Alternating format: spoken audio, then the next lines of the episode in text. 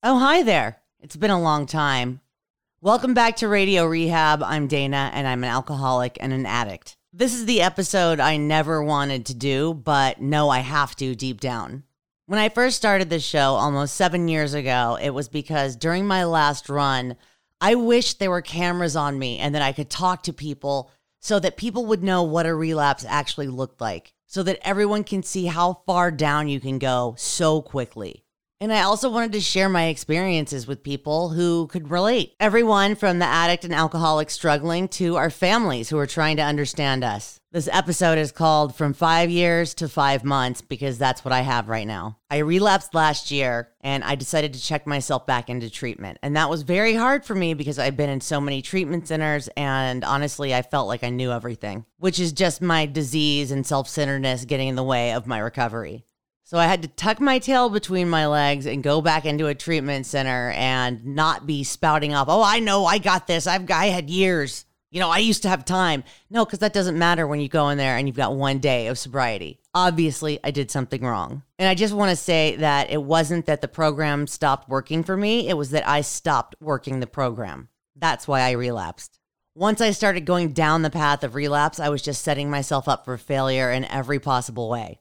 And now I'm back with five months and I'm humbled. I've gone through lots of grief, shame, guilt, embarrassment, all the feelings that come when you relapse. Some days I get stuck in those feelings, other days I'm able to be positive and grateful and look on the bright side. But both feelings and thoughts come and go. The hardest part was feeling like I let everybody down, including my angels who have passed away, who I feel like are watching over me. But I owe it to myself and everyone else struggling to share my story. This is probably the hardest episode I've ever had to do, but it's definitely the most necessary. In this episode, producer Shar and I talk about where I've been and the relapse for the first time ever. I explain what happened, how I got to where I'm at, and what I had to do to get back. And producer Shar is finding out everything along with you because this is the first time she's heard this. Before we start the episode, I just want to say if you or anyone you know is struggling, try to hang on to your seat because coming back is the hardest thing ever. Let's join the conversation. Welcome to Radio Rehab. Here's your host, Dana Keys.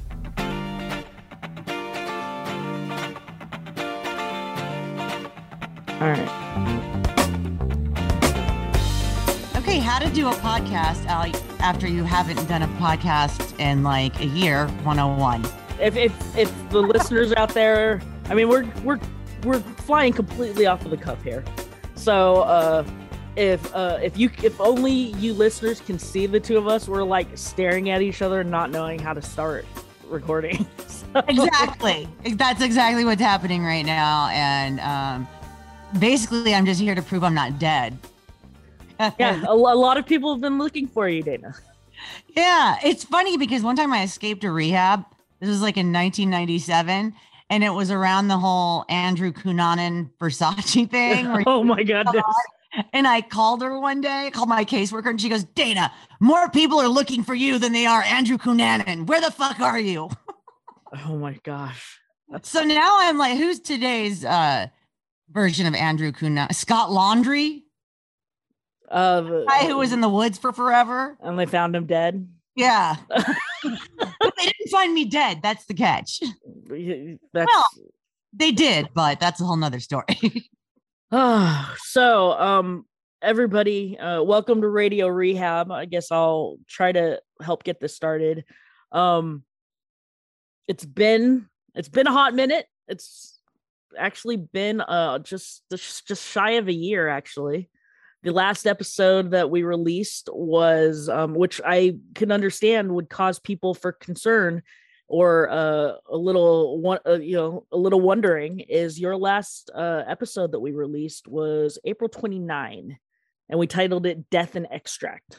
Yeah and and we didn't promote this episode that much because um you know you were uh, I, as i don't know as i didn't know back then or I kind of did, but I didn't know what it was leading into or what it was gonna be.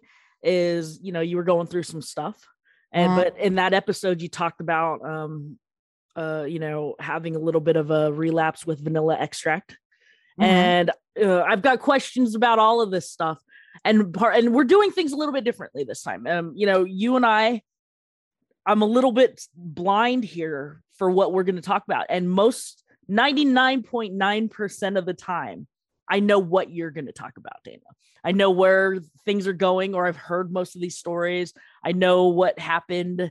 Uh, I know where you've been. I know what's going on. And in this case, in general, I know where you've been. I know what I know what's been going on, but I haven't had the details. And you and I have talked and texted over the months, but it was very much elephant in the room where yeah, I have no idea. I have no idea. And it's like one of those things is like, well, she'll talk to me when she's ready. And then, you know, over time, you know, months have passed. And then finally we were just like, what the F are we going to do here? Like, and I, and you and I jumped on the call and tried to catch up. But then we said, hey, let's save it for the air and let's yeah. make, let's make this natural. So I'm going to learn um, I'm going to learn a lot of things about what's been happening to you over the course of the last 10 months. But you're right with the listeners on this one. Yeah, like, absolutely. Everybody is hearing it for the first time, even me, because I don't really think I've talked about it. Yeah. I mean, in rehab. Oh, spoiler alert. I went back to rehab. yeah. I mean, um, you know, like, yeah, you, you, you kind of went radio silent on, um, on social media. Everybody looked for you.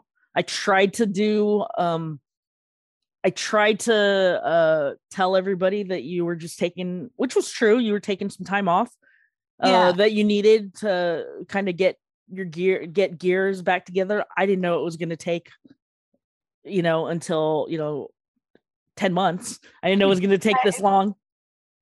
But um but here we are and um uh, it sounds like you're in a good place and i look forward to hearing it hearing about it but i mean like i mean where to start? Like let's just go back to the beginning like death well, and extract. first okay.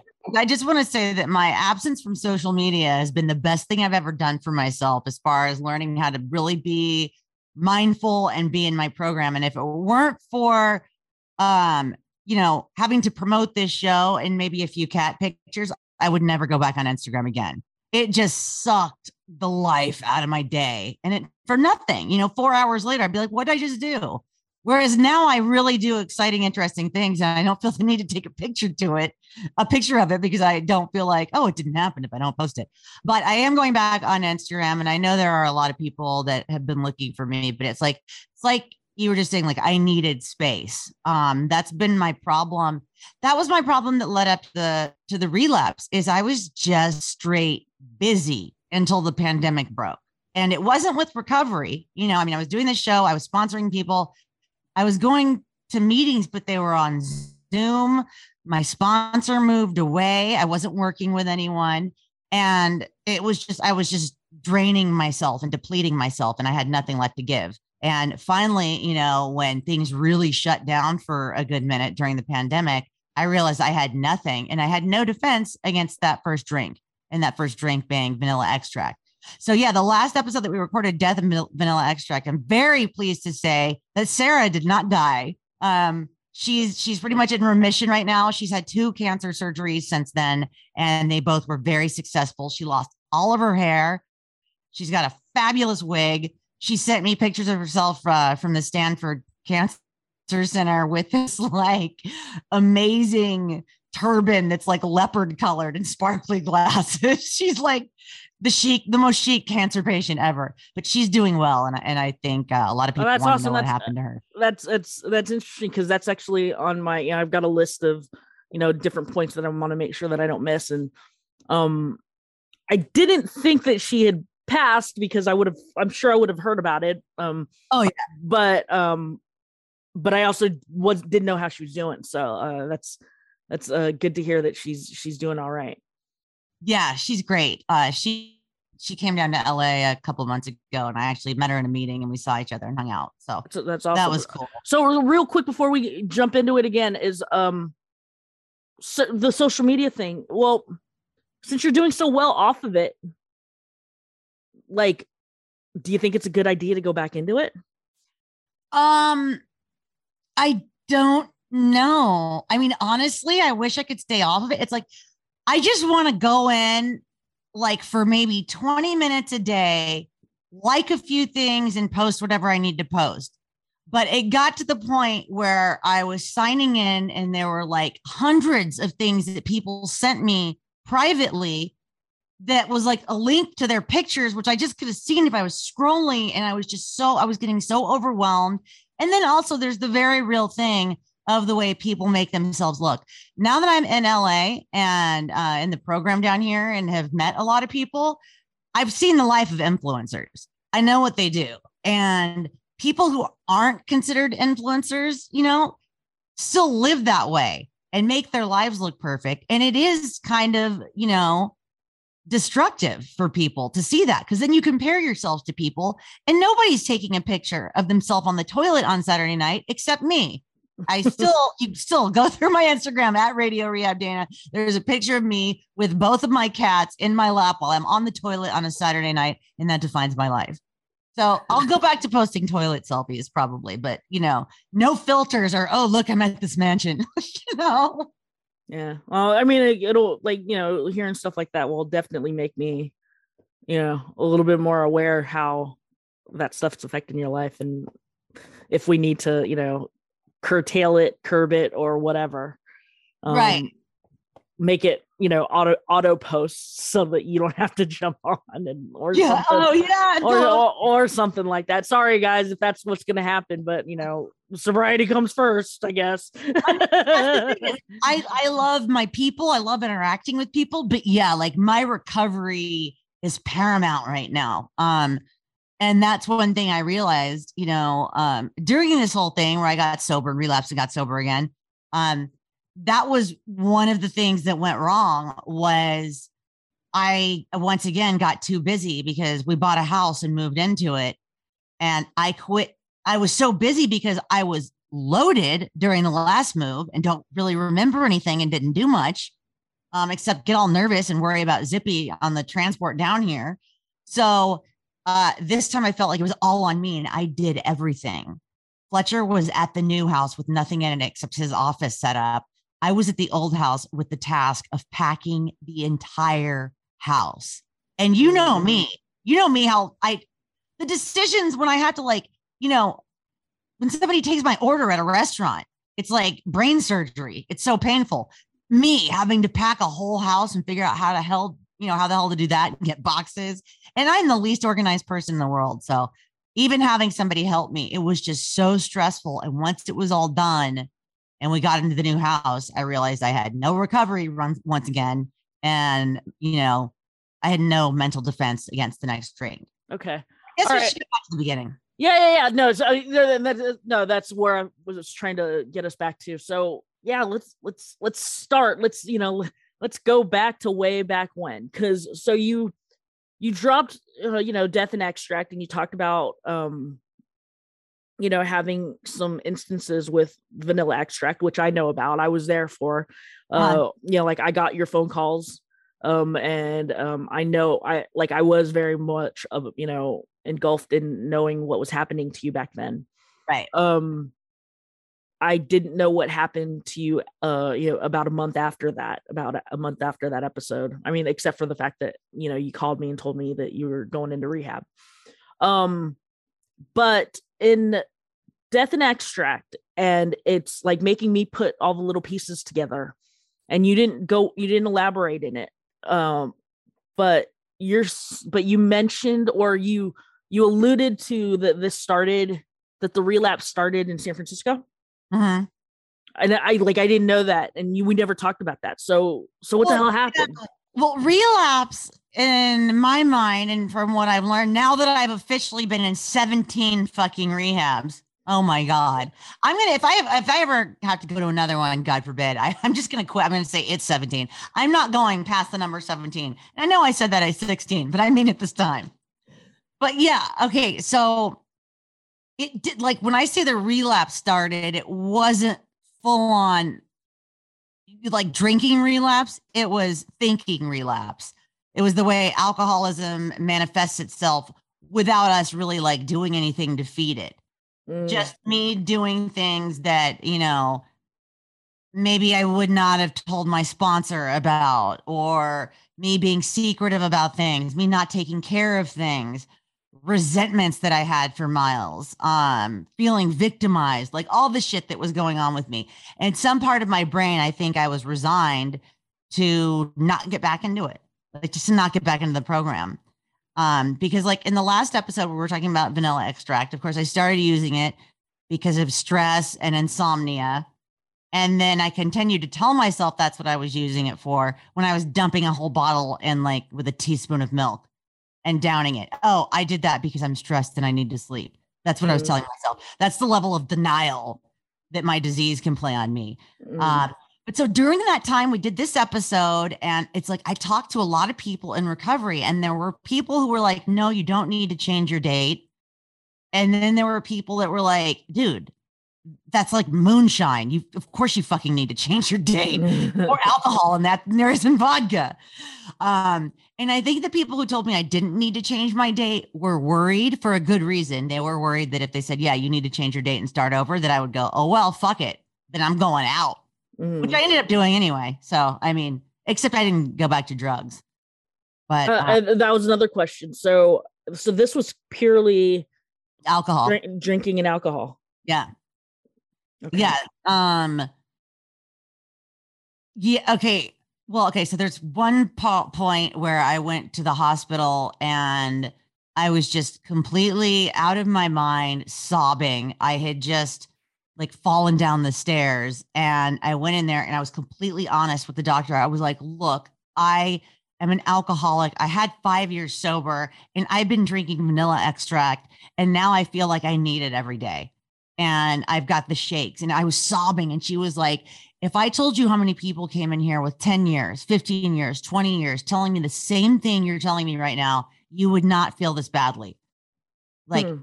pick yourself up by the bootstraps and, and move forward.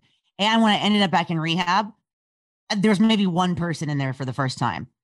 Mm-hmm. Half the people had been in that exact same facility within a year. Wow. So yeah, the pandemic was a real bitch on all of us alcoholics and addicts.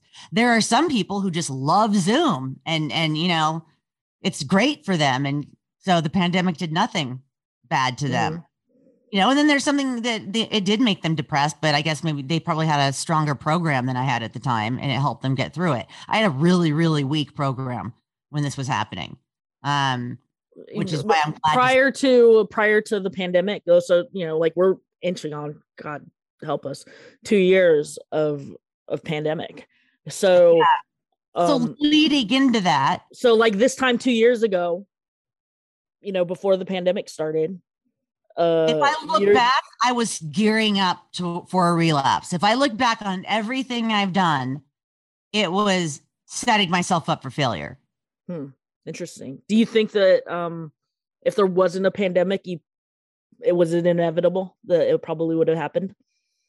That's a good question because if there wasn't a pandemic, I still would have been dealing with the death of Grammy, the death of Pete the death of KFOG, you know, all that stuff. But then other things, other things could have happened. You know, the San Diego job could have happened, or oh, there's that morning that too. Yeah, like if that happened, oh yeah, if that happened, there's no way I would have fallen off.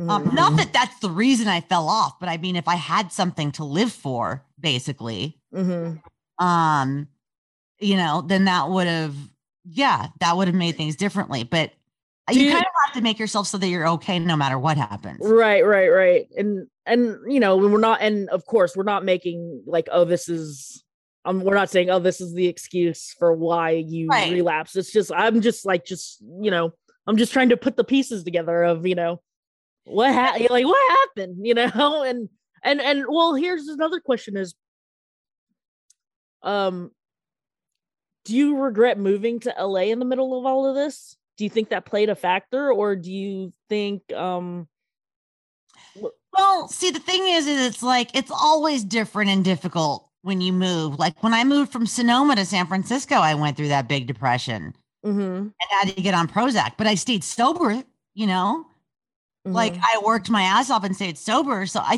think it's more completely relocating and not being able to go to meetings and be accountable and be mm-hmm. in front of people because I mean, like the bear always used to talk about the future of meetings is, you know, VR and AI. And I'm like, you don't fucking get it. Like the program is written for a certain way, and it's not going to become the new norm to do something where you don't have to be seen. You can have a cartoon avatar and you could smell like booze and no one would know. Like that's not the thing for AA. It's worked a certain way for almost 100 years. So I'm pretty sure that's the way it's going to stay. Oh, I mean, yeah, no, for sure. I mean, then like there's, you know, like I, it's, it's, you know, like old school versus new school, certain Yeah. people t- versus, you know, you know, preference, you know, the preference of people. Like I used to say that a lot about um in-person meetings versus conference calls when it came to business. Like Mhm. I used to hate like when I used to, you know, like um when I was starting up uh, when I was working with a couple with startups like Breathe Radio or you know Straight male Friend, um, before I started doing my own thing, and I had business partners. I used to hate. They always wanted to do conference calls. They always wanted, and I was like, I want to be able to look you in the eye and see that you're paying attention to what I'm saying. right. you know, that was always the thing. AA meetings, every like half the people you can hear dings in the background because they're in their texts or their emails, or you can see their eyeballs moving, reading something. You know, right, right, Like, nobody's really present. right and um and that was always the thing like i used to and you know the you know uh my my partners used to hate me for it because i'd be like uh we're gonna have an all hands meeting and i want everybody to drive into the city for this. And they'd be like why can't we just do it on a phone call? Because there was no zoom back then. And um right. and they're like why can't we just do a conference call? And i'm like because i want to make sure that you heard what i said. Yeah, you need eye And- contact. and and and part of it was i was i was getting frustrated with the fact that my job which was engineering all of the shows and editing all and and recording and doing all the live shows and having to physically be in the building. And i was in the building you know 12 hours a day when my business partner's like oh we, we're working from home and they would leave. And i'm like um i don't know what you're doing now. Yeah, right. Exactly. but you know i digress. I digress. Um but uh okay so well so Well, let's get into the thick of it. So, yeah that's I, I guess i was like this episode is is going to be called "From Five Years to Five Months," because that's exactly what happened. That's where I'm at now. Um, I have five months, and it was harder to come back than ever. Um, the doctor that I was talking to you about a minute ago when I went to the ER, um, I did what Chris G did. He used to go there and ask for detox meds, and they would give them to him. And they gave me Librium, and in a blackout, it looks like I tried to kill myself. Now, first, let's get to what blackouts are. Because my whole life, when people are like, Did you black out when you were drinking? I would always say yes, because I thought a blackout meant you passed out and then just woke up a long time later. A blackout is when your mind passes out and then your body goes out and parties without you. So in my mind, I'm passed out, but my body's running all over the house, you, you know, like screaming and yelling and falling downstairs. And I don't know what the fuck I was doing. Um, so at some point, whatever part of me was awake, which isn't like my real brain, I guess, went, you know what? I just don't want to fucking wake up from this because I don't think I can go back to, I don't think I have another recovery in me. It's too embarrassing. It's too shameful to go back, you know? And I hear a lot of old timers with like 30 plus years saying, uh, when it's like, how'd you do it? They're like, well, I don't want to raise my hand as a fucking newcomer again. Because it is, it's very shameful. Not that everybody there is trying to shame you or anybody is trying to shame you, but when you're the newcomer and you've lost a bunch of years, it, it feels like, you know, everybody's looking down on you, whether they are or aren't. That's how it feels. Um, so when you feel like people who hate you are like good. But the most important thing to me that some that somebody said, and this is somebody with over 40 years of sobriety, is you did not lose that five years. You have every single ounce of sobriety that you've learned since you were 16. You're just starting over with your time. Mhm. You didn't lose what you knew. You didn't, lo- you know, lose all the things you accomplished. You didn't lose all the things you had learned. you just lost your time and you just have to start your date over. Right. And and then somebody else said to me, and this was really cool when I was like crying about how I had relapsed and I was so bummed, like said, you know what, fuck anybody for judging you when you have to fight a battle every single day. Fuck them for judging you if you fall down and decide to get back up again. hmm Because most people don't decide to get back up again. So it's like, yeah, the way we judge ourselves, it's like, wait, here I am trying again and trying to live again and then judging myself. And therefore assuming everyone's judging me. Um, so for timeline's sake, so April of 2021, we did the the vanilla X, the death and extract episodes. Um, you you know you talked about relapsing, or you talked about having you know the vanilla extract issue. I like uh, you know there's a lot of things that we talked about off the air a little bit about um you were showing some signs of things and like definitely and uh, as i'm learning it's like you're you're like in like this kind of you know very long haze of blackout where you like a lot of defensiveness coming out i know like you know there were times that you kind of chewed my head off about things and i'd be like whoa you know or uh, you know that made me a little concerned Uh-huh. but um you know as i learned i was like you were way further than i thought that you ever were. Like i had it i had an idea but i wasn't sure. And then um you know like in may sometime in may i um you know get some photos texted to me from you and um and then uh a week or so later i get another text that basically is like i'm going back to rehab so Yeah. that's that's the time that, that through all of this you know you record death and extract you're saying that you're better that you're you know like you're telling yourself and you're telling us that you're okay. Uh-huh. you're kind of defensive about it. You're you know fighting with family and everybody you know that are showing signs of concern about you and you're saying i'm not like i'm fine. I'm okay. I'm past all of this i'm continuing on i'm trying to focus on my sobriety and then all of that just implodes and falls apart and Uh-huh. you're saying that that's what happened is you uh you get these detox drugs or detox what is it detox meds I got Librium, which is Mm. something they will give you to detox. Librium is like diet Valium or diet Ativan. Like, but if you take a handful of them with vanilla extract, you should die. and is that what happened Literally what happened. And I have no recollection of it. I just remember coming to in my bed and seeing the empty bottle and being like, what the fuck just happened? And uh looking in the little, what's it called? The nightstand, the drawer in the nightstand where the bottle was sitting on top of, opening it and seeing like three empty bottles of vanilla extract. So I first of all went and got those in a blackout. Don't even know how I did that. No recollection of it. And then at some point decided I don't want to wake up from this. My life isn't worth it. and, And so that you- was a side of me that like I don't even know. And um like most of this last relapse was in a blackout. And I was talking to my therapist about it. And what it feels like to me is like remember that movie Sybil, where she's got like split personality disorders? Mm, I woke up from a from a blackout relapse and I feel like I'm having to apologize for some girl I've never met before. Cause I don't know who the fuck said all those things. I don't know who fell down the stairs and had bruises all over her body. It certainly wasn't me. I don't remember doing that.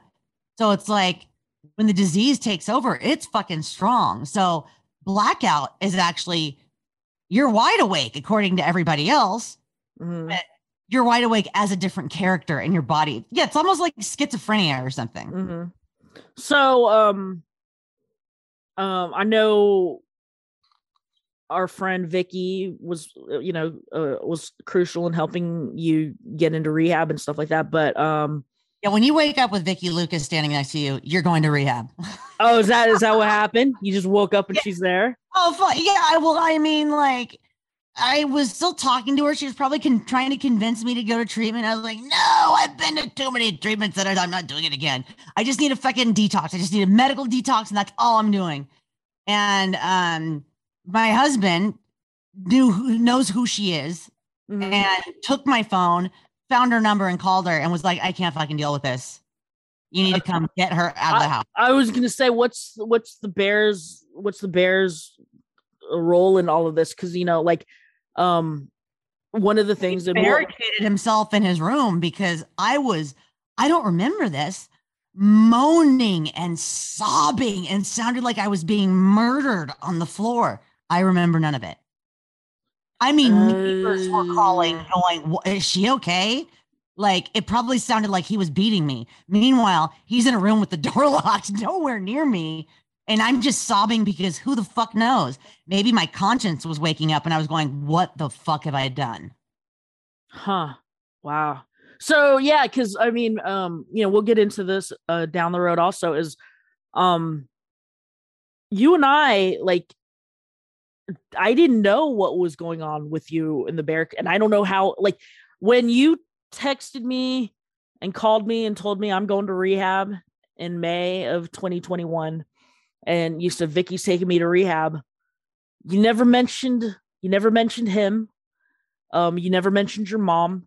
You just mentioned Vicky and you said you were going to rehab and that was it. And and and lead and and moving forward you never mentioned anybody else really. You mentioned your mom occasionally like you were, you know, like you're going to like call her on her birthday or something like that but uh-huh.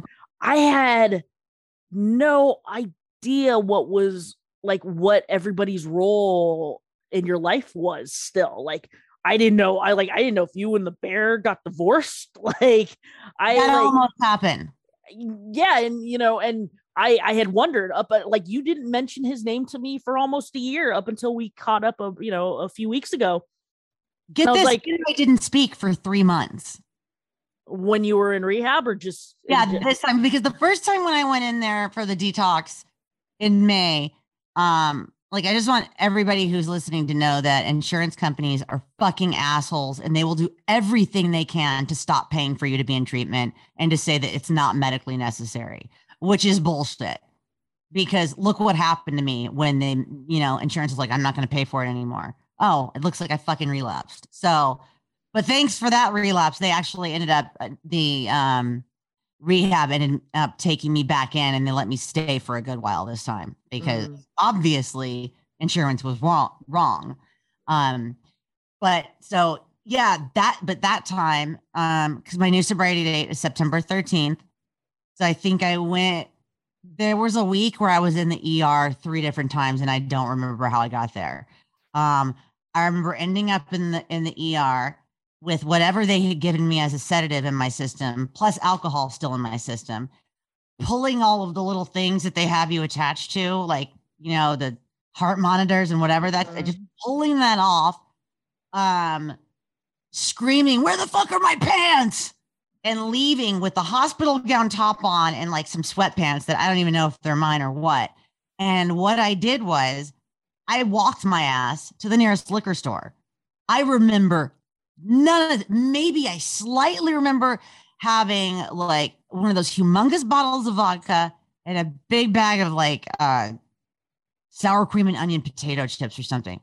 And I just sat down on the ground and pounded that until I was gone. And when was this? Uh, I'm gonna have to say that was probably the first week of September. Again, I don't exactly know, but okay. Like, so this is the September time. So yeah. yeah. okay. So someone called the ambulance on me, and then I ended up back in the ER. And this time, when I jumped up to pull all the things out of me, because once I have the alcohol, that's the thing about the disease is once you have the alcohol in your system, you're not going to think clearly. Like when alcohol is in my system, I need to get more of it.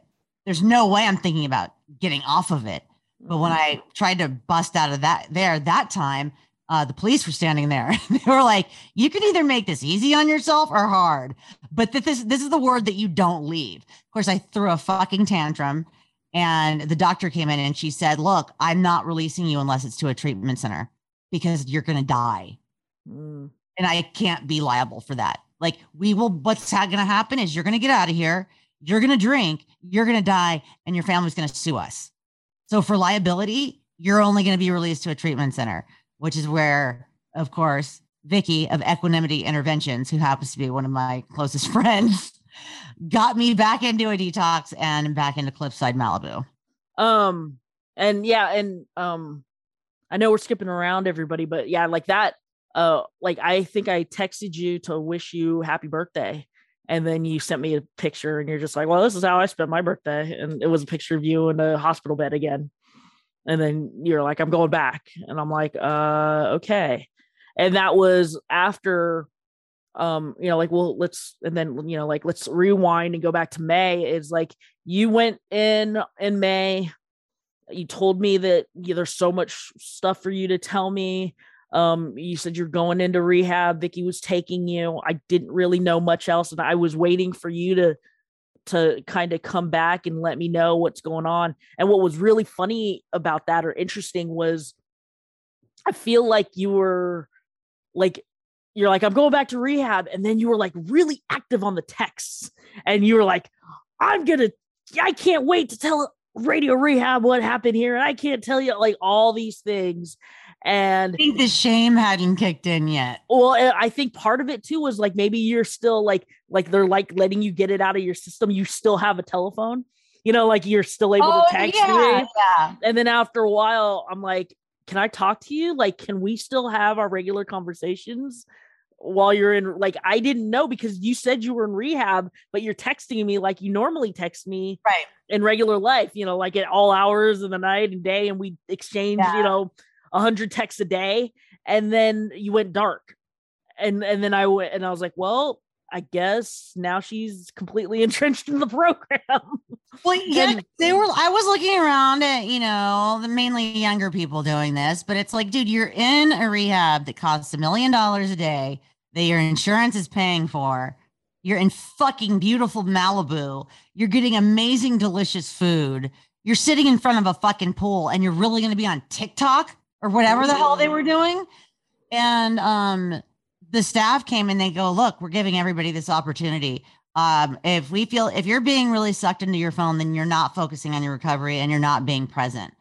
And before they even finished their sentence i was like take my fucking phone. Like i didn't come here to be on the goddamn phone. You're right. Um of course the younger people were like fuck you no way you know? Mhm. like their rights were being taken away.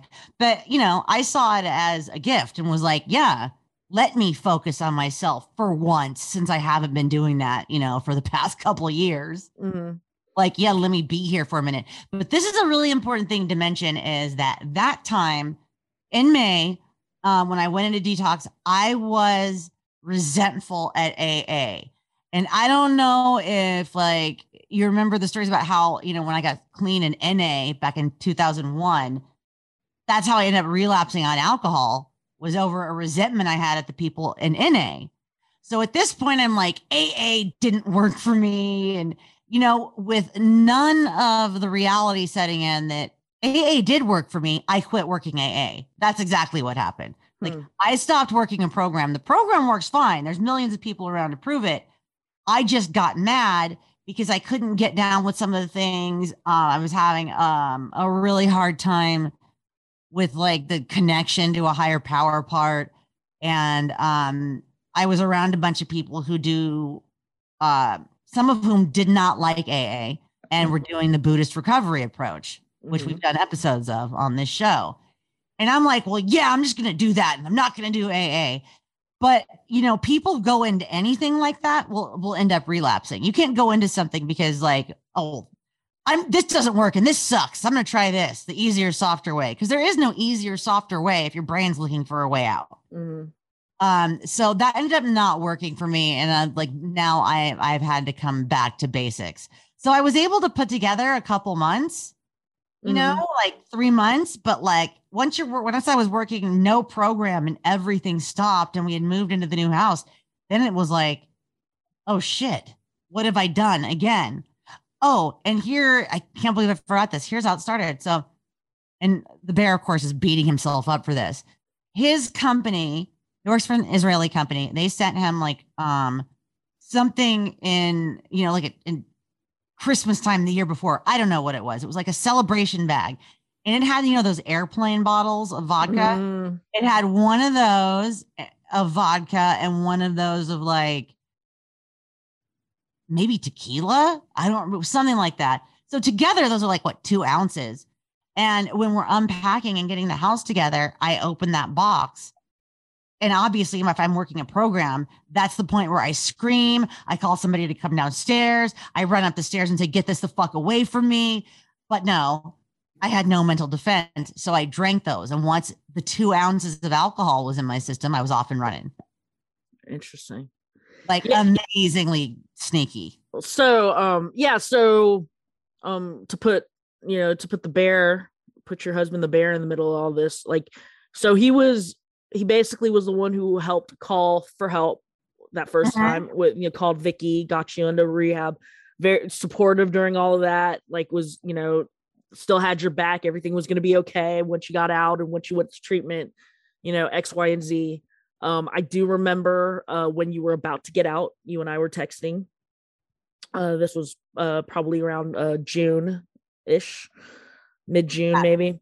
Um, and uh, I mean, I guess we should, I, I mean, we should have known the signs there. You were basically when you were texting me, um, and you're like, yeah, I, uh, I'm uh, we're we're moving. Like I'm getting right. out. You're like we're I'm getting out next week and uh we're moving. And I was like, oh, so you bought this house because before all of this started, you were in the process of looking and buying this house, but it didn't sound like it wasn't a, a, it wasn't a done deal. I didn't know what was happening, and it sounded like the stuff that you were telling me. It sounded like it wasn't going to go through and I assumed that maybe with the relapse and maybe like maybe it was like, hey, let's you know put a pause on it. I had no idea, and then uh, you tell me you're getting out, and you're like, oh, I'm I'm getting out next week, and we're moving, and I was like, oh, so you got that house, and you're like, you're like, yeah, we got the house, and you know how that is. I'm gonna have to move, and I hope it doesn't drive me to drink. And when you said that, oh, you I were know I said that. And you were just getting out. You were you weren't even out, or you just gotten out, or something of that nature, or you were doing outpatient or whatever yeah, it was. I was doing I was doing outpatient. And when you were saying that to me, I was just like, well, that's not a very good attitude. and and then um and then after that, you kind of went silent on me again. And I would hear from you sporadically, but I wouldn't but not very much. And then I was like, if we talked, it was we talked in, you know, in general terms. And yeah. and, and so I kind of could sense something was up, but I also was like, I it was I was in this headspace of I don't want to keep pushing you. I want you to come to me. That's kind of yeah. where I was. And um and, and I I kept that kind of stance all the way to the end until just recently when you were like, okay, I'm ready to start doing this again and start yeah. doing the show and for us to talk about it. Uh you and I have you and I talk about things and like I said, we talk about everything but we talk about little we we we allude to it but we don't go into any details we just talk about like us being stupid, us being silly, our you know like our silly friendship, not our serious head, you know the the the the, the intense headstrong friendship part of right. Stuff. Um, and I would I I always told myself I was like when she's ready to come to me with this, she'll tell me, and that's what happened. Yeah. Um, so so yeah so yeah so we get you get through that so that's what happened is the bear was supportive with you through all of that. He saw that you had some issues. He got you help. You went and got help. You come back out. You go into this move mode. He's got to work. Uh, he's got to work, and you've got to move. Um, because you know your job is you know less you know I want to say it's less important, but it's you know it's not as less time consuming. Right it's not as it's a little bit more fluid than his. Yeah. Right? Like and, I can record when I want to. right. Much. Exactly. And so um so immediately you relapse. Mm-hmm. And then that's why I don't hear from you.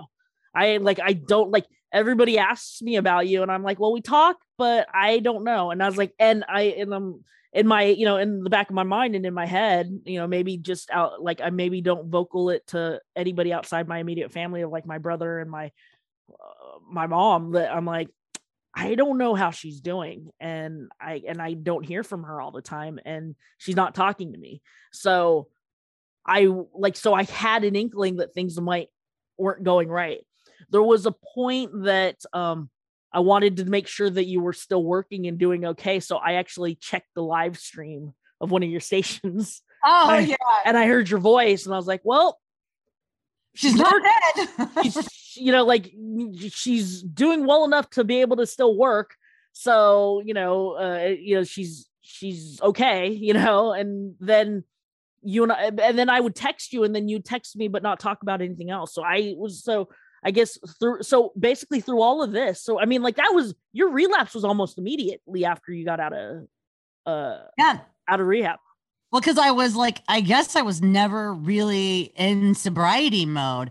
I had learned some techniques at this place that I was doing outpatient, like mm-hmm. meditating and stuff that was really cool, but I wasn't putting enough time into it. It's like you can't just like do Buddhism casually, you know? Mm-hmm.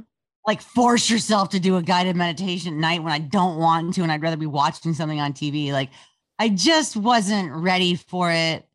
Um like and the fact that I wasn't focused so much focused on my recovery, you know, maybe going to like two meetings a week, maybe, and one of them, you know, was not 12 step based.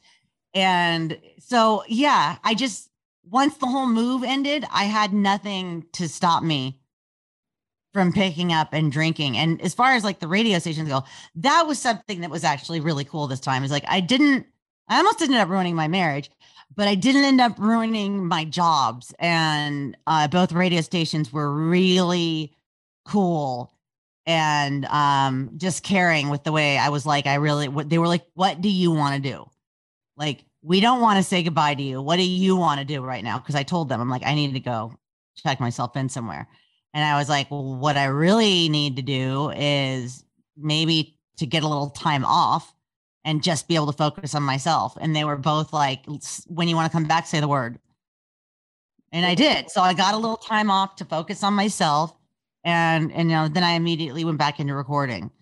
And like I said, I was honest with both of them about what I needed and what was happening. Cause yeah, it's not like, you know, um, people can see you anymore. Everybody's recording from home. It's not like, you know, it'd be different if I was like going into a studio people would be seeing me and going, she looks kind of tired or like mm. something's up. Or she's yeah. oh, yeah. She crushed the can on her head and threw it in the in the garbage on her way out of the elevator. True oh my story, by the way. Yeah, true story from back in the early odds. no, but yeah, like people couldn't people couldn't really you know you can't tell how people are doing. And and even though i was staying in contact with people from work and like texting them like you just you, there's nothing like seeing people and you can't really tell how somebody's doing. Right. so i i was really proud of myself that i was able to get honest with them and just go you know what? I'm just gonna trust. I'm gonna you know turn it over for real for once in my life and and take my claws out of this situation and just believe that whatever happens is going to be the best thing for me. And it ended up being the best thing for me and also what I wanted at the same time. So, okay. So, so, all right. So let's, so let, you know, well, let's just go down the, you know, chronicle, chronological timeline. So like, yeah, around June um, or July over the summer, you're, you got out of the, you know, got out of the May rehab and then you moved and started drinking again. And so you're drinking again um, it's more like August, though. Okay, but yeah, but in that very sense, end yeah. of August, yeah, very right. end of August, because this was a really quick, like two week relapse of a one consistent big blackout that I don't remember any of. Okay, okay, so um, okay, so you get out of rehab, yeah, so you get out of rehab in um whatever however i because i like i don't know where you're at during this time. And i guess it is i mean like it, it's all kind of blending together. When you texted me like you were still in rehab in mid-june because i i take that because it's your mom's birthday. Yeah. you, and your mom and you text and that and i hadn't heard from you. And then you were like i have a phone for a little while and um it's because i have i took my phone back to be able to text my mom for her birthday and then yeah. i'm gonna give my phone right back. And and then like I didn't hear from you for a while. So I don't know exactly when you got out and all that. So it's it's so so let's just say summertime. And it turns out to be like summertime, late August is mm. when you kind of get out of that rehab and then you move and you immediately relapse and then you go into like this two week or whatever you know like you go into this large blackout state right mm-hmm. and so all through all of this what's happening with the bear like it's he's like, and this is something that was, you know, has been kind of a source of difficulty between us. He, um, he was very much of the mindset like, you are fucking with me. What you are doing is fucking with me. And I don't think this is a disease.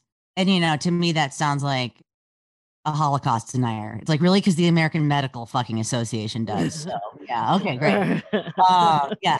That's why insurance covers rehab because it's maybe, maybe not a disease. Mm-hmm. Um, but yeah, he took it personally, and I can understand why. He's like, I did all of this stuff for you, and this is how you're gonna act. Um, so when I went into Cliffside in September, um, I did not, he did not speak to me until the end of November when I came home. Oh, so you And I was coming home on the weekends to record. Um, and he would lock himself in his office and I did not see him. And I would text him when I left to know to let him know that I was gone and he could come out of the room. oh wow. He just wanted nothing to do with me. And you know, while you're in rehab, you've got all these resources like therapy and couples counseling, and that's what everybody was doing. And my therapist reached out to him and he basically said, No, I'm not interested. I'm divorcing her. Oh wow. So I had to spend, you know, a good two months coming to terms with that's the reality of where I'd gotten myself. Like that's the wreckage I'm going to have to deal with Mhm. when I get out. And um I don't know whether it was just witnessing how different I was or him just seeing a complete behavioral change or maybe seeing how serious I was about like living as opposed to just kind of half-assing it like before. It's like, yeah, I guess, you know, but still lazy and not really wanting to do things either for my recovery or for the house. Like this time I'm like 100% involved in life and you can see Mhm. that. Oh, by the way, did I tell you I learned to cook? Oh, you're cooking now, huh? Mhm, Yeah, I've been cooking for a couple months. Uh, thank you, Instant Pot. I just recently ventured outside of the Instant Pot and made some like stir fry dishes. But yeah, I've like I've been doing so many things differently. and I've never cooked in my life. Like some people are probably like, you learn to cook, big deal. It's like, no, it's me though. Like, I won't even scramble eggs. like, and now I'm like actually, you know, cooking and making dishes. So that's um yeah, that he can just I think he he from what he says to me anyway is that he can just see a total difference. Like I feel more sober and more secure right now than I ever felt in those 5 years that I had last time. I I bet. Like I have a whole new take on it now. Yeah. So okay. So so yeah. So you when you went off the wagon, he was just like, yeah, I can't do this anymore. And I and that's what I I mean, Yeah. like I thought that that was I I like I I could see him going through that in May. You know, like with all Oh, yeah. things, you know, I that's and that's what I thought kind of happened. So it happened the second time. Yeah. And um and so probably had those feelings in May, but um the house was like a bigger priority. We had so much stuff on the table that I don't think you could really focus on that. hmm And so, okay, so then, yeah, so, uh, you know, yeah, we fast forward to September. Something happens in that blackout. You wake up. Um, uh, you're in the hospital. You go out. You get picked up by the cops or whatever. That's right. As I'm recalling this correct, right? And yeah, some ambulance came, grabbed me, and took me to another hospital. How's that? And so, of course, I'm like, you know, drowning in medical bills right now. But how fucked up is this? I walked two blocks away from the hospital that I escaped from and sat outside of that liquor store drinking. An ambulance picked me up and took me five miles to a different hospital and are charging me for it. How the fuck does that make sense? oh, Dude, interesting. medical bills make me want to like leave the country. it's like, are you uh, like what they say? Oh, it wasn't medically necessary. Like, really? That she was in the middle of the street in a blackout, not medically necessary? Oh, okay. Wow. It's like now I, I look at all those homeless drunk people and I understand like the system has basically failed them. Hmm. Like they're probably people who could have gone to treatment and, you know, maybe turn their life around Right. but because insurance companies don't think it's medically necessary. I mean, a lot of them do, and the doctors, you know, in these treatment centers are so much smarter than the pseudo doctors at insurance companies that they have these peer reviews. So they're like the actual MD at the treatment facility just talking circles around them. Like, nope, you're wrong. Here, check Article 41A, you know? And so Mhm. they did a lot of fighting to keep me in treatment for as long as they did. Gotcha. Shout out to Cliffside. So um so yeah, so September you go in or late September, early October, because I remember, like I said, I texted you around your birthday and you're like, uh yeah, I'm going in. Um, I'm going back. You, you basically like, yeah, I'm going back. This is how I spent my birthday. Um, at the time you told me that you were gonna get out late October or the end of October. Well, yeah, when Um, you go in, insurance tells you how much they're going to cover. Mhm. The way it actually works is they tell you that. And then, like a few days before that, they start fighting and then they start calling the treatment, treatment center and, and talking to them and going, Does she have this? Does she? So that's why the medical team has to ask you a million questions every day, which gets so annoying. Like, Mhm. How's your mood on a scale of one to 10? Do you feel like drinking? Have you thought of hurting yourself in the past 24 hours? Same questions every day. Do you have any urges? Do you have night sweats? Um, they do all of this so that the insurance company, so they can say, yeah, she has all of these. So the insurance company can't go, okay, she's ready to step down. Mhm. So that, that kept happening. And um, the insurance, I, I mean, the uh, treatment center was able to fight for me and get me to stay there a little while longer. Yeah and so um yeah and and that was um so you would text me throughout all of that and let me know of, you know just little things again we were talking you know little things and you're like oh i might get out this and that uh i think around november i was in southern california and i was going to try to i was trying to visit you but we couldn't coordinate it quite right um Yeah. and then um you said that you were going to start doing outpatient and then yeah, it was just like I said, it's like our life became you and I talking about stuff, but not talking about really this, except I know that I knew that you had gone back into treatment and that you were, you know, working and, you know, working on a program and everything. And then um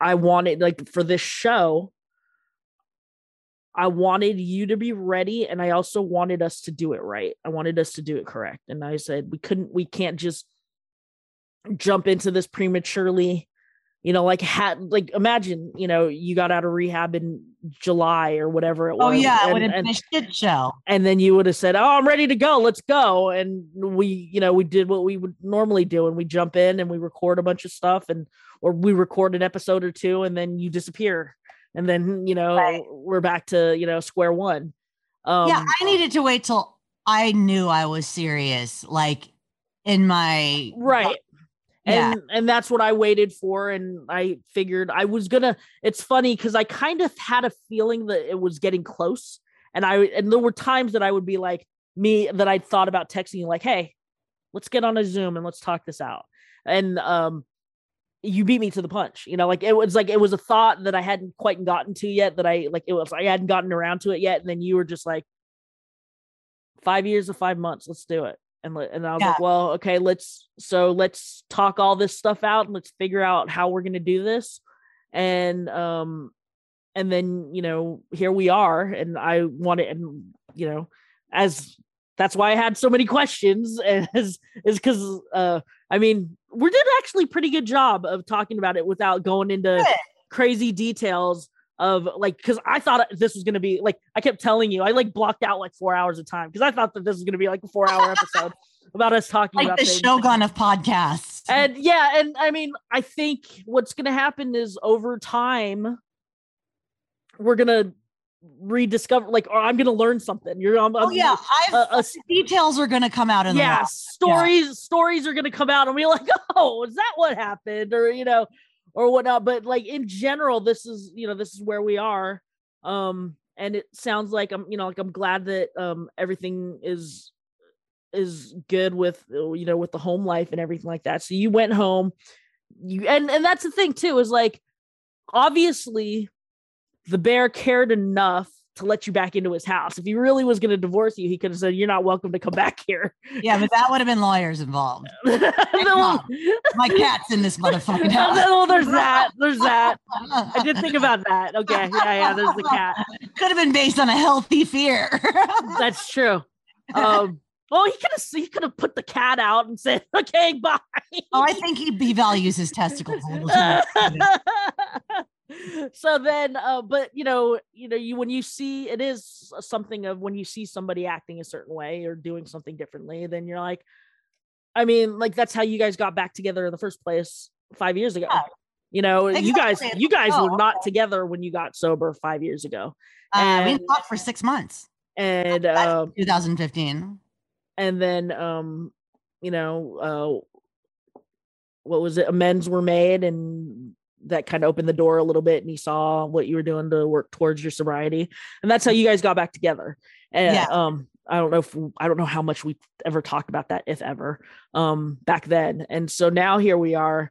You guys he saw what you're doing and things are different and you're serious about shit not that you weren't serious before but it, you know you can just kind of tell like i think i told you this in our re in our in our checkup with the you know with our with our catch up with each other off the air you know a week or two ago is when i talk to you after things like that when these relapses happen or when you and i don't talk for a long time and we do that gut check that's what i look for in you is Oh yeah, like what's, What's- different? what's Yeah.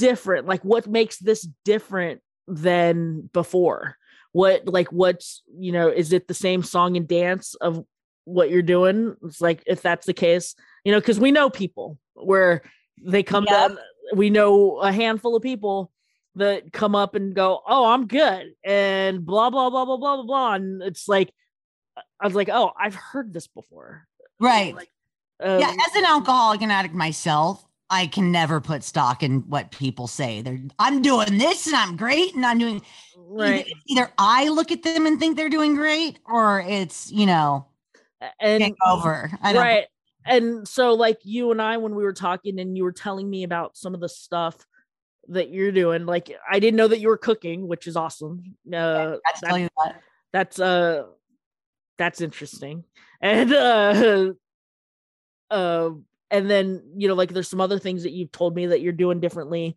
in this new round of you know in this new lease of sobriety that is awesome that um i'll let every i'll let you share you know like you know the things that you're trying to do for your future Oh, A- yeah. I, I realize that because I thrive in treatment and I've been in so many treatment centers that I feel like I would be of value in a treatment setting. And I've met a lot of people um, who did this. I'm going to do the drug and alcohol certification at UCLA and, you know, get my certification and be a counselor, which is funny because I'm also still going to do, you know, radio stations and a podcast. It'll probably just add more to the podcast. I'll be learning more and, you know, be able to talk about it on the show. But yeah, I'm really excited about that. I feel like, Uh, and well like when you told me it's it's it's a really smart way for you to to pivot or to move around is um one of the things i know that was probably has always been kind of a crutch in your in your addiction is you know the job because you know what we do for a living isn't stable yeah, You know, no. you know our careers are not stable and it's it's very fleeting and fluid and you know sometimes you have a gig sometimes you don't sometimes the gig is in your hands and it you know timing or whatnot but um this will give you some stability to be able to do all the things that you want to do like be able to do radio and be able to do the podcast without having to worry about a nut and somebody providing that nut for you. You can Yeah. you can call your own shots. You don't have to you know i know that that's always been you know a weight on your shoulders is you know the bear's on my ass because you know what? He's helping he's helping for me to survive and you won't need that as much i mean you'll Yeah. you, you'll you're together because you want to be together or you know yeah. not because oh he's he's a he's shelter you know what i mean um so i but it's perfect for you i think you know and it's and it's the first time i've ever heard you ever talk about doing something outside of you know of radio uh, outside of uh of media and yeah. This is i think and you know there's a lot of work out there for you once you're Oh once my you're ready. God. I know. It's something that I could actually help people in. And I know like like the reason, you know, as, as like discouraging and scary as it is to do this podcast and admit that I relapsed and had to start over. I also realized the reason I started this podcast was to show people the reality of the situation, not for me to look good. So I've always said, if God forbid I relapse, I'm going to be honest about it and tell everybody how it happened. And that's pretty much what I feel like my purpose is. And it would have been um it would have been unfair for me and listeners if I came back before I was ready. So yeah, waiting till I have five months and I feel completely secure like I do right now, I think was a really good decision. But yeah, just for anybody who's in AA and is hanging onto their seat by a thread, like I can't even tell you how much easier it is to sit there and go through the pain than to come back mm-hmm. after a relapse and start over. Like that is it is so hard and there's just so much guilt and shame and remorse and all this stuff wrapped up in it that I mean it's really hard.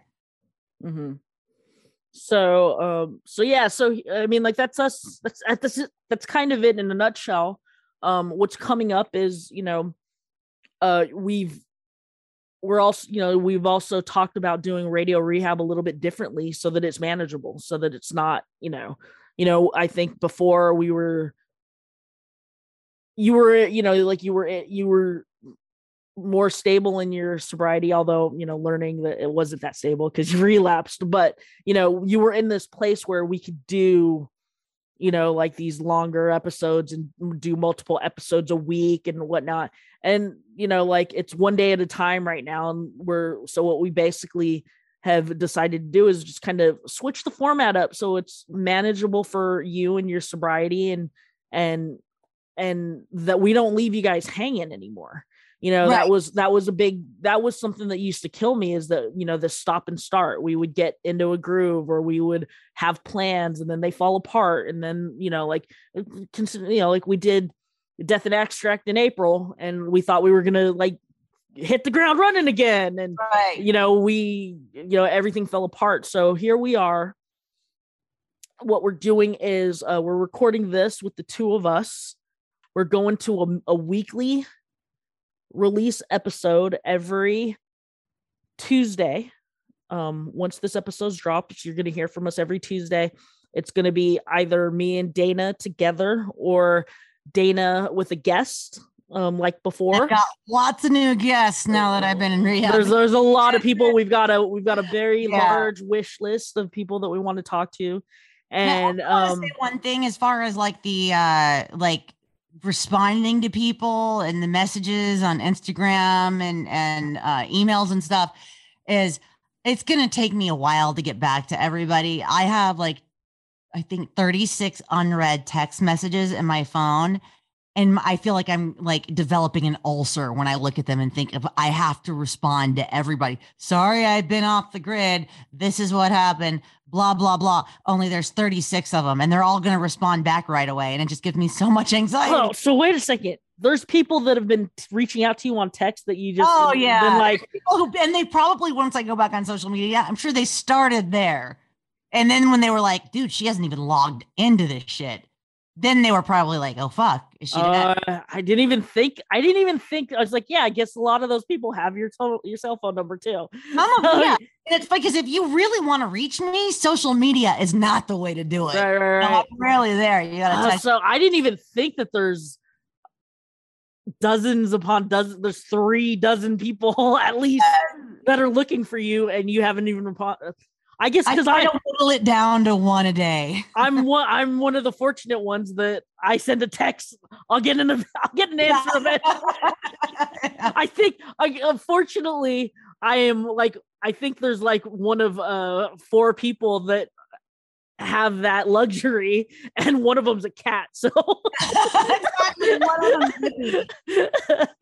so um but yeah so what we're doing is um we're recording um we're gonna you know what we're we're pre-recording a bunch of interviews uh or conversations with other guests. We're releasing this but you know um rain or shine we're releasing episodes every tuesday starting with this episode. Um like i said it's to be uh sometimes just us if we don't have a guest but it will or it will be a guest and then followed by um you know a little bit of a wrap up catch up with us. And um that you know for now that's what we got.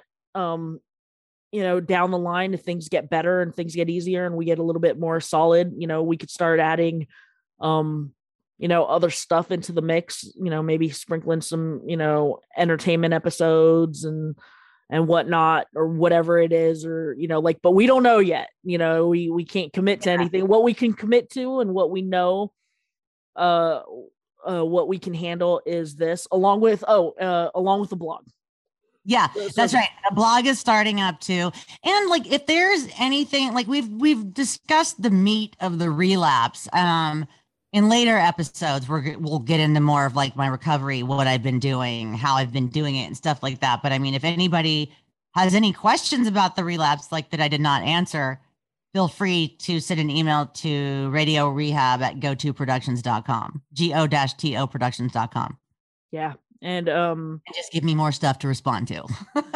yeah. Do you remember the text number? Fuck, I don't. 415 Jesus 496 9511. Ah, okay. 415-496-9511. You can text. You can text us. If you got something to text, you can text it. Text, text, that's the text. And, and we'll, you know, we'll, and we, we want to start getting into that. You know, send us emails, send us, you know, uh, if you tell us we suck, if you tell us uh, you like to hear more, don't do that. I'm just out of a relapse. Oh yeah, well, t- text me then. Don't text Dana. don't email Dana. But what we what we I've been beaten down enough. Trust me. but me. what we do want is uh we do want to get into the into the stages of um you know reading people's emails and people sharing their stories and read or sharing tidbits from what they've learned from us or just you know something that they want to share comments and or questions that they want to ask that we can address. And um, we want to start doing that. But like i said uh you know beginning today uh this episode is dropping um february 15th uh and uh it, yeah dana's five months sober. Yep. And uh we'll we'll just keep trudging along and we'll come at you every tuesday with a new episode new conversation, maybe an old conversation. Um, you know, we've got some, you know, we did a we have a few episodes, a few conversations in the can. I don't know how much water they hold, how you know, like how how much they transfer from back then because they're, you know, a little bit about a year old, but we could probably reshare those on some old throwbacks yeah, too. We could share those as a throwback or a bonus. And I think um like yeah if you know anyone who should be on the show or you want to be on the show obviously let us know that too yeah so um so that's it good job we did it Woo, it's done. It's like that moment in a meeting where they're like, Are there any newcomers? Oh, God, it was awful. Raising your hand and everybody says your name and applauds and stares at you.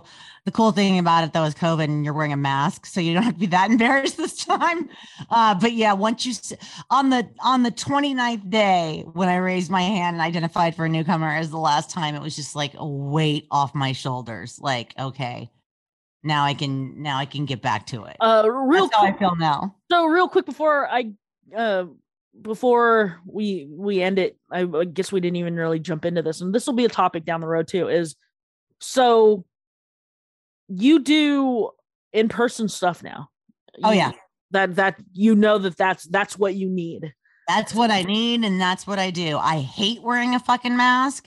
I got some like perioral dermatitis from having to wear masks for so long, but that's what I'll do for my recovery because I have to be in in-person meeting. Mm-hmm. I can do a couple Zoom, but I can tell you, you know, what's going on in the background when I do those because I just don't pay attention. Mm-hmm. Hard for me to pay attention.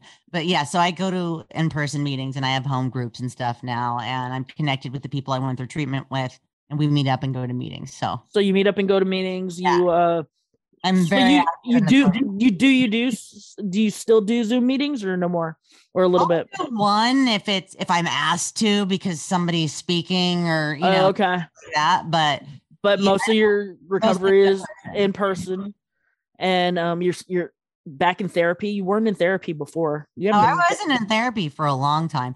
And I'm and I also feel like once, you know, I get really into it with working with a sponsor, I don't feel like I'm going to need therapy that much.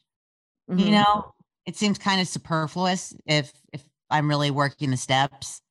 Uh cuz I feel like I've gotten I've gotten everything kind of out. Right. So That's yeah. awesome.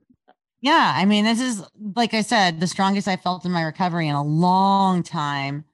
And as awful as the relapse was, I'm almost grateful for it. That's uh what is it? It's not two steps forward or one step forward, one step back, two step what's what's the thing? Paula Abdul song. Yeah. Forward, one step back. back and I don't even know what it is. Yeah. So, but you took a step back, but you were able to take the two steps forward, right? Yes. It's not. That's it. If you didn't take two steps forward and one step back. You took a step back and you took two steps forward. Yes. Which in the end equals one step forward. yes. Hey, look at us knowing how to do math. Who knew? But um, I'm I'm glad we were able to to record this. I feel a little better. I thought I was gonna like jaw drop on the ground. Um, I think the biggest shocker was that you tried to kill yourself in a blackout. Um, but that's for some reason I'm not that surprised. Yeah, I mean. I'm like, oh, is that what happened? Okay, got it.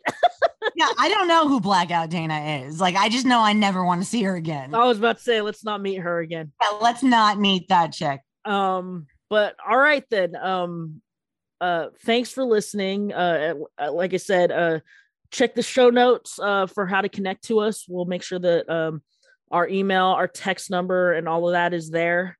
Um, and uh, again, we'll be coming back every Tuesday, um, with something new for you.